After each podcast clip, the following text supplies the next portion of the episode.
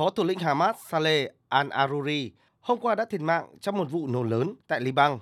Theo các chuyên gia phân tích, vụ việc sẽ làm phức tạp hơn cuộc xung đột giữa Israel và Hamas, thậm chí có thể làm xung đột bùng phát lan rộng ra khu vực. Trên thực tế, lực lượng vũ trang Hezbollah tại Liban, vốn ủng hộ Hamas, hôm qua đã gọi đây là một diễn biến nguy hiểm. Còn Thủ tướng Liban Najib Mikati hôm qua bày tỏ lo ngại nước này sẽ bị cuốn vào một giai đoạn đối đầu mới. Sát cánh cùng Hamas trong suốt thời gian qua, lực lượng Houthi tại Yemen cũng đã kêu gọi những màn trả đũa Israel liên quan đến vụ việc. Về phía Hamas, lực lượng này tuyên bố vụ sát hại phó thủ lĩnh cho thấy sự bất lực của Israel trong việc thực hiện các mục tiêu tại giải Gaza. Sau vụ việc, Hamas cũng đã đình chỉ mọi cuộc đàm phán ngừng bắn với phía Israel do quốc tế đang trung gian hiện nay. Liên Hợp Quốc cảnh báo những tính toán sai lầm có thể khiến các bên trả giá đắt. Người phát ngôn của Tổng thư ký Liên Hợp Quốc Florencia Sotonino cho biết.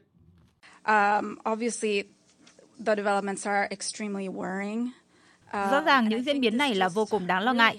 Tôi nghĩ điều này đã làm rõ những lo ngại của Tổng thư ký Liên Hợp Quốc rằng cuộc xung đột có nguy cơ lan sang khu vực rộng lớn hơn. Tổng thư ký Antonio Guterres kêu gọi tất cả các bên kiềm chế tối đa và thực hiện các bước khẩn cấp để giảm căng thẳng trong khu vực. Các cuộc giao tranh tiếp tục này có nguy cơ dẫn đến tính toán sai lầm lớn của nhiều bên. Cộng đồng quốc tế cần làm mọi thứ trong khả năng của mình để ngăn chặn tình hình leo thang ở đó. Um, to prevent an escalation to the situation there.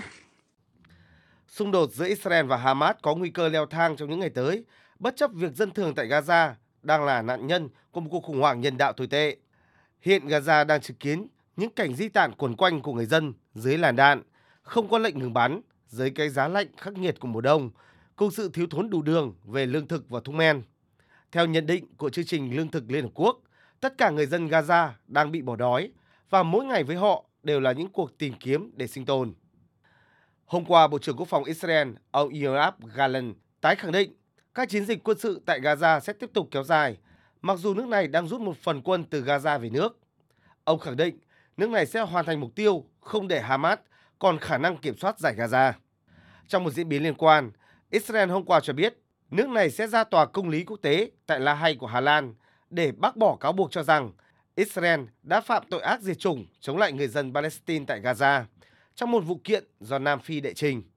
Người phát ngôn chính phủ Israel, ông Alan Levy khẳng định quân đội nước này đã thực hiện nhiều biện pháp để giảm thiểu thiệt hại cho dân thường tại Gaza khi tiến hành mỗi cuộc tấn công Hamas.